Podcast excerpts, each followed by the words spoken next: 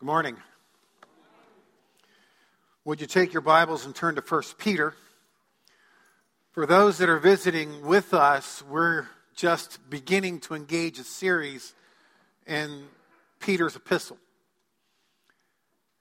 We've been talking about, and Peter's really been talking about what it means to live like a Christian regardless of our circumstances, and he is writing to an exiled population that is in the face of and will face persecution. We're at 1 Peter chapter 1 verses 13 through 21 this morning. As you're turning there, I, I want to talk about next week for a moment.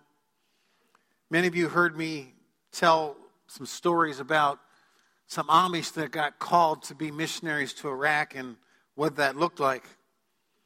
Next week, we're going to have one of those people, Steve Lapp, with us. And I'll be talking with him on stage about how God is working and moving in his life, in their life, and what's happening in terms of this whole Christ following in the Amish community. So it should be a very interesting week. 1 Peter chapter 1, verse 13. Therefore, preparing your minds for action and being sober minded, Set your hope fully on the grace that will be brought to you at the revelation of Jesus Christ. As obedient children, do not be conformed to the passions of your former ignorance. But as he who called you is holy, you also be holy in all your conduct, since it is written, You shall be holy, for I am holy. And if you call on him as Father who judges impartially, according to each one's deeds, conduct yourselves with fear throughout the time of your exile, knowing that you were ransomed from the futile waves inherited from your forefathers, not with perishable things such as gold, as silver or gold, but with the precious blood of Christ, like that of a lamb without blemish or spot. He was foreknown before the, for, before the foundation of the world, but was made manifest in the last times for your sake.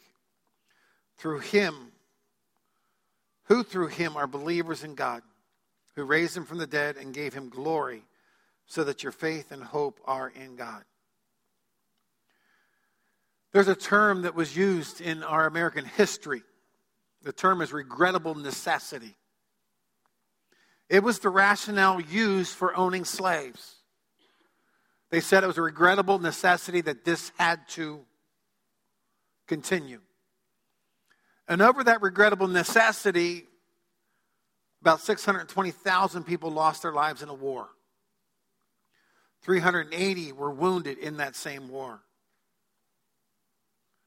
And that war equal to all the Americans lost in all the subsequent wars, that's how many died over a regrettable necessity.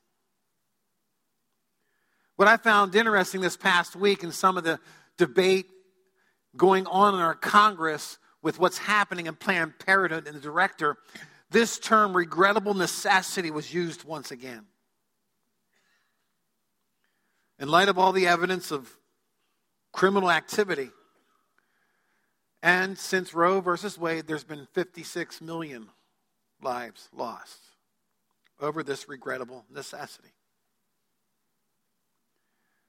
As I thought about that this week, my mind went to the church. And I'm curious what we have placed in the category of regrettable necessity. Something we permit knowing full well it violates the holiness of God. But we just endure it because we say, well, it's the cost of doing business.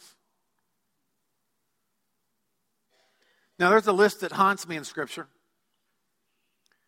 because this list, when we think about the disparity over the, the morality in our country and we think about everything we talk about, this list kind of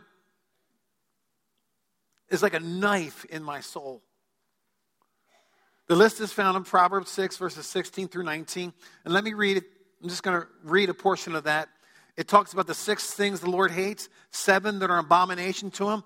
And the word abomination and the word hate are pretty strong, aren't they?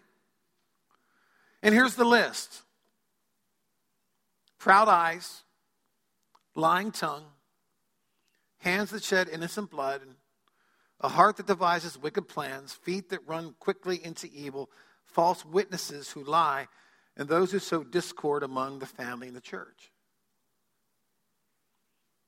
This past week, I was talking to two different church settings, two different churches. And all the issues they were facing, all the accusations, the disgruntled with, and, and there's these long lists that people weren't happy with, all the internal conflict inside the body of Christ in these two locations. Most of what I heard was on this list in Proverbs. There's a term that we've used down through the years, it's called nominal. We talk about nominal Christians. The word nominal means in name only. It was used of people who want to be known as Christians, who want all the benefits of Christianity, but sin in their lives becomes a regrettable necessity. Now, there's many different versions of this normality. Some lost contact with the church but still claim they're Christians. Some, due to a crisis, create serious doubts in their life. Others live a life that's incompatible with the values of the kingdom of God. Still, others fail to maintain an ongoing relationship with Jesus and they neglect the means of grace in their life. Now, think of that in terms of what Peter and who Peter is writing to. He's writing to people living in exile things haven't gone the way they expected. And you can imagine those groups, some just simply want to give up. What good is all this Christ following if this is what I have to live like? Others saying, I can't handle this. I'm at the end of my road. I just can't handle this anymore. So others are saying, listen, count me out. I don't want any part of this. But Peter's writing to a people who thought they had it all figured out then came the crushing revelation of Jesus Christ. Now, this passage we looked are going to look at this morning. What I find interesting down through this, there's 19 verbs and there's three imperatives. Imperatives are commands. And very often we look at commands how? We look at them as harsh, as something we don't want to do. It's like our parents telling us, go clean your room up. We don't want to do it. But think about a command as something that is beneficial to us. This is a loving father telling us that we need to follow this. Why? Because this is where we will find life. We often quote the verse, You shall know the truth, and the truth shall set you free. The difficulty with that is we want our version of truth, and then our Christianity becomes a regrettable necessity in various categories. But these commands are there to protect us, they're there for our good. Here are the three commands. One's found in verse 13. He says, Set your hope fully. The second is found in verse 15, Be holy. And the third is found in verse 17, Conduct yourselves with fear. Now, immediately you're looking at that, and it almost looks like a contradiction. How can you be full of hope, but also have fear? I mean, what is he talking about? But Peter is telling us that we should live in hope, live in holiness, and we should live with fear. Let's talk about the first one live in hope. Now, therefore, that points us back to everything we talked about in the first 10 verses. It talks about who God is, what the gospel is, the finished work of Christ. It talks about the alive hope, the joy in the midst of suffering. So it points back to everything he said. Therefore, prepare, preparing your minds for action and being sober minded. Let's have a disciplined mind. Let's have that attitude which also was in Jesus Christ that we looked at last week in Philippians chapter 2 verse 5. He's saying you need to learn how to think well in the midst of all this stuff. You have to have a controlled thought life and you need to focus on the revelation of Jesus Christ. Set your hope fully on the grace that will be brought to you at the revelation of Jesus Christ. And we sang a song this morning that's directly out of the book of Revelation of Jesus Christ. Holy, holy, holy is the Lord God Almighty. And he says this at other places as well in Peter. In 1 Peter 4 7, The end of all things is at hand. Therefore, be self controlled and sober minded for the sake of your prayers. So it sounds like if we don't control our thought life, our prayer life gets kind of messed up. We ask for the wrong things. In 1 Peter chapter 5, verse 8 through 11, be sober minded, be watchful. Your adversary, the devil, prowls around like a roaring lion, seeking someone to devour. Resist him, firm in your faith, knowing that the same kind of suffering are being experienced by your brotherhood throughout the world. You ever feel like you're alone and you're the only one going through this? It's not true. It's those lies. We're not thinking well.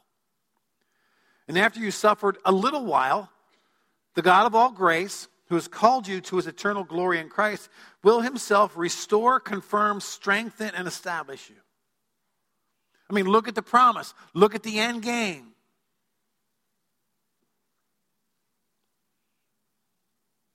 To him be the dominion forever and ever. Amen. Now, the problem with thinking well is what we call our common sense and the internet. It's amazing how we are willing to buy into whatever the internet says like we want it to say. One of the stories this past week was a story about a church. And inside that church, there was a group of people that had a passion for coming alongside people who had gone through dark, dark, very dark places in their family.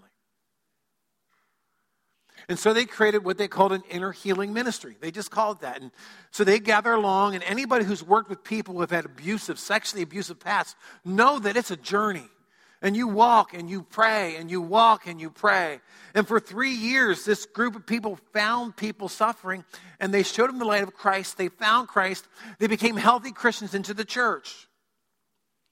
But one day, another group did some research on the word inner healing on the internet. Not scripture, but the internet. And found that some people think that inner healing is the devil. They split the church. They made accusations. They became accusers of the brothers and sisters. When I sat down with one of the key elders of that church, I asked him, Well, whose daddy does that reflect? is it Christ, God the Father, or is it Satan, who is called accuser of the brethren. But see, and we have the example of Christ, don't we? Because Christ didn't fit into their theological construct of the Pharisees and Sadducees, and what they do. They accused him of heresy. Now, in verse 14, we read these words As obedient children, do not be conformed to the passions of your former ignorance. Now, here's the downside of not thinking well by the way, children reflect the nature of their parents. Amen? And here he's saying ignorance leads to indulgence. And we as the body have the privilege of grace. We just celebrated that through communion. But there's also the responsibility of grace. And so often when you talk about the responsibility of grace, some may make the accusation that you're preaching salvation by works. We do not believe that we are saved by works, but we are saved unto works. The purpose of salvation is that it benefits us and it also benefits people around us. There's a change in our nature. But that's the first command. He says, listen, live in hope. Set your hope fully. Think about that. Put it into your brain. Think, think, pray. Put it down. The second, he says, live in holiness. Verses 15 and 16. But as he who called you is holy, you also be holy in all your conduct, since it is written, You shall be holy, for I am holy. Now, it's obvious that God is in a class by himself, right? he is pure, he is absolute, he is unique.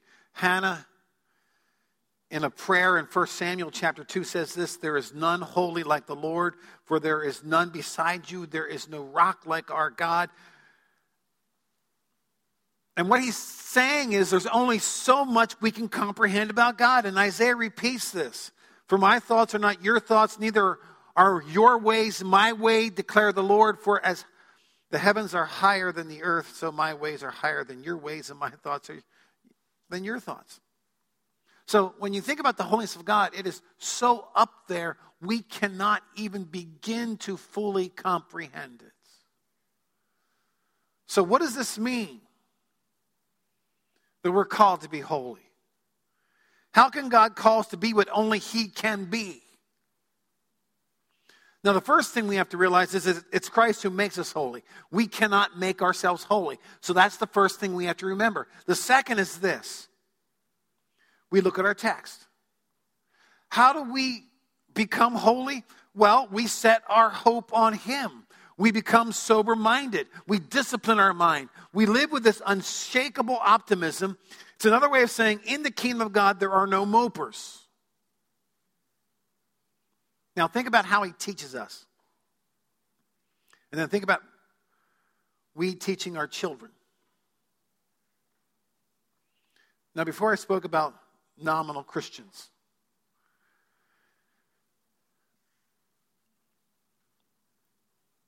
what do you want to teach your kids this morning? Now, what they discovered with children growing up inside the church, if you don't want them to become nominal, it states that every generation has to have its own authentic experience with God. Otherwise, it'll become in name only. They'll practice the faith of their parents or their grandparents or their great grandparents. And that's not what we want.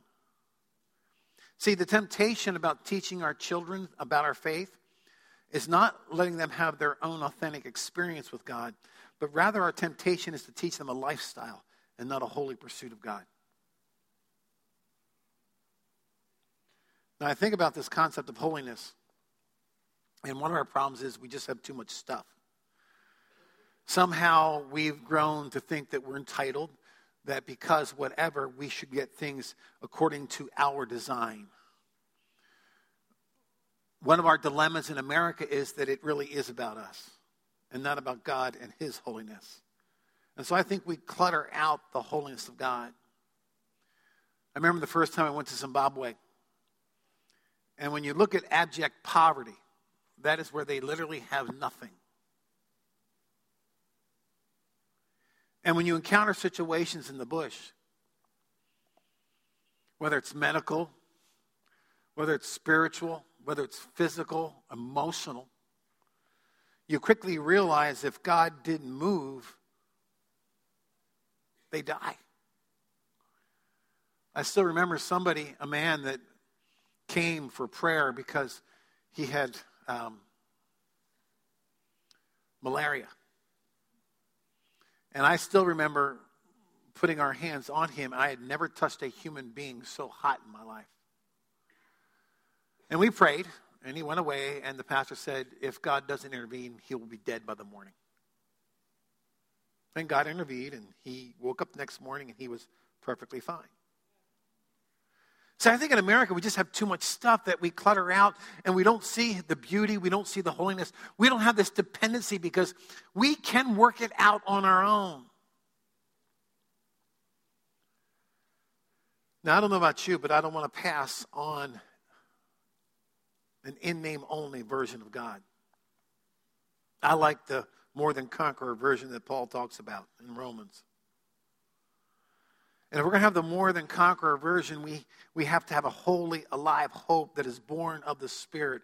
We have to have a life that is shaped by the glorious holiness of God. We have to live in such a way that the only explanation for what is happening is it's a God deal. So live in hope, live in holiness, and live with fear. What's he talking about in verse 17?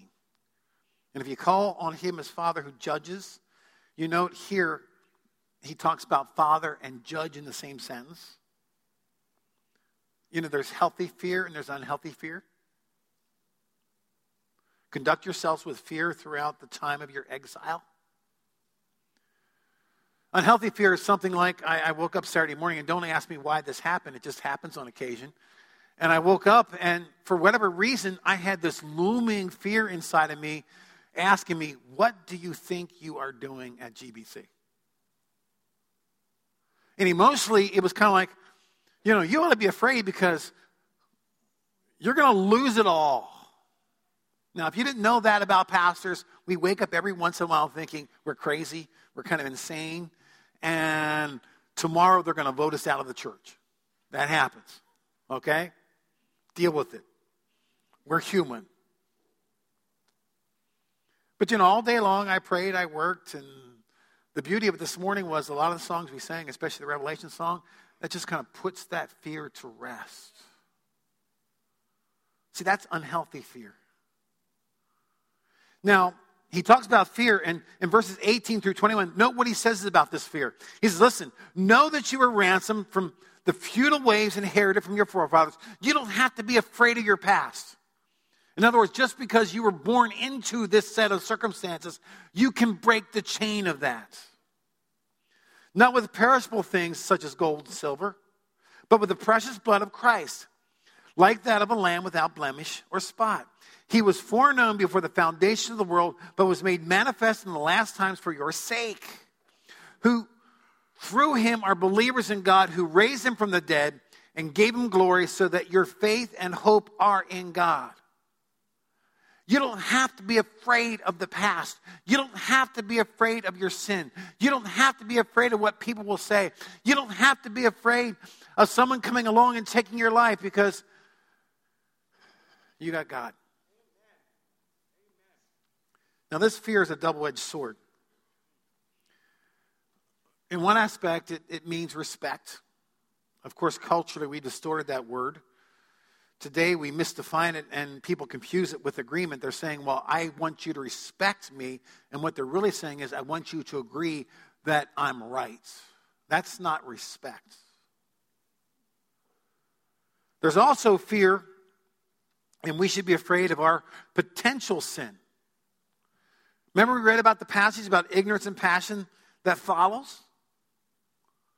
We should be afraid that somehow, some way, we could become like the Pharisees, that we become so legalistic and so bound in our mindset that we crucify the very one we claim we worship. John Piper tells this story. He says, Imagine if you had a 15 year old daughter and you had concerns and your daughter was hanging out with the wrong kind of people, she was dressing the wrong way, her language wasn't healthy. And so you've been praying for her, you've been fighting with her, you've been arguing with her, and one day she's kidnapped. And the kidnappers demand a ransom, and you don't have it. So you literally go out and sell everything. You sell your home, you sell your cars, you empty your investments, your retirement accounts, you sell your wife's, you get yourself a hold of anything you can and you sell it to get the ransom. And the day comes for the exchange, and the deal's worked out that the kidnapper and you and the daughter are all going to be there so you know that she's alive. And when you see each other, you set the money out. The daughter will come pick it up, deliver it, and then she'll come to you. So that day arrives.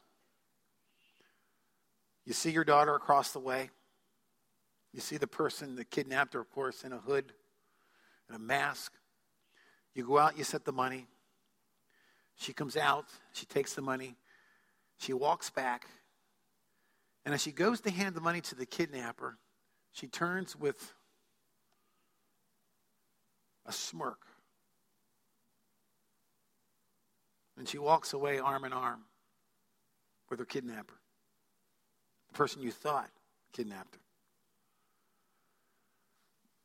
Now, do you understand how fear should come into play there? We should fear the possibility that we can insult God by treating his son with that kind of disrespect. That us being his son and daughter, we could live with the regrettable necessity and every day we just smirk and say, God, you know, yes, you paid it all, but I'm going to live like I want to live.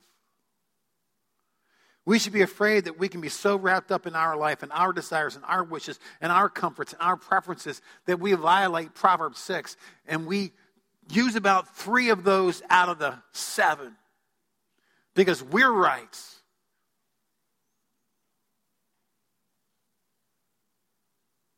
I've sat with far too many situations where Christians have divided bodies, where Christ is the head, because of regrettable necessities. Now, let me tell you another story, story that helps with this whole fear thing. True story, by the way. Man was talking about they were visiting a person from their church one time. This was a preacher, and he took his son along. And this man had a very large dog. His son was eight years old, and this dog comes out the porch. He says, My son literally stood eye to eye with a dog. That's how big it was. Now, the owner says, Don't worry, he's kid friendly, loves kids, no problem. But the son forgot something back in the car, and he says, Oh, dad, I forgot something. Turns, runs back to the car, and as he's running back, this very large dog trots behind him with a very low growl. And of course, the son stops. And the owner yells, You better walk. He doesn't like people to run away from him. God doesn't like when we try to run away from him. And we should fear him because he runs after us. And he might have a very low growl at times. You know, Israel witnessed the glory of God, and they witnessed his anger as well. Remember when they were entering the promised land and 10 turned back from the promised land due to the human interpretation of what they saw? They didn't think well, they didn't have disciplined minds. They were part of the human potential movement. They didn't want to live the more than conqueror God movements. And they disregarded God's provision and they assaulted him. Listen to what it says in Numbers 14. Then the Lord said, I have pardoned according to your word. In other words, i am going to forgive you about this. But truly, as I live and as all the earth shall be filled with the glory of God, he's making a statement in fact. Just because we can't see it doesn't mean it's not there. None of the men who have seen my glory and my signs that I did in Egypt and in the wilderness, and yet have put me to the test these ten times, and have not obeyed my voice, shall see the land that I swore to give their fathers. And none of those who despised me shall see it. We should be afraid that we can witness the glory of God through the death and resurrection of Jesus Christ and choose not to live in hope and choose not to live in holiness and choose to live in unhealthy fear. Live hope. Live holy. Live with fear. I think about our country with the escalating violence. If you read in the news this past week, another shooting and of course, some of the language that came out said the shooter looked at people and said, Are you a Christian? They said yes, they were shot in the head. If they didn't answer or no, they got shot in the leg. Now, I know we think that if we control this, but in case you didn't know, let me remind you. It's not more legislation, it's not more control, it's not more programs about tolerance. It is about the human heart. It's about the cure for the human heart. And think about how our culture desperately needs the real thing called the church. And they don't need Christians living with regrettable necessities. They need Christians that are born in Jesus Christ, that are born in the Spirit, that are living out in their circumstances the kind of mind that also was in Christ Jesus. So the question I leave with you this morning is this Whom will influence whom? To either we influence or we are influenced upon. But whom will influence whom? Going to ask the band to come up. We're going to close with a song. This passage really is a call about hope, a call for holiness. And it covers every aspect of who we are. And one of those aspects is reflecting on our generosity. Now, after this, we got a very practical application to this. And it's part of who we are. One of the traditions we have here at GBC is we take something called a fellowship offering. And that offering is taken for those that have needs. And we're coming into the winter season where there's a lot of heating needs, a lot of practical needs. And it goes into a fund, and we have people that manage that fund. So on your way out this morning, if you want to be part of that kind of ministry, just reach to your pocket and put some cash in. There'll be ushers at the door for that. Let's pray. Father, I pray that your word just speak to our hearts. I pray that your spirit does interpretation. Help us, Lord, if we have lived with regrettable necessities, to set that aside. Because far too many people die. Help us be the kind of influence that you call us to be, the lights, the salts in this world. And I pray for all our circumstances we face every day that we go into those circumstances with Christ, with hope, knowing what it means to be holy, and having kind of fear that sets itself on you and not a fear that sets itself on this world.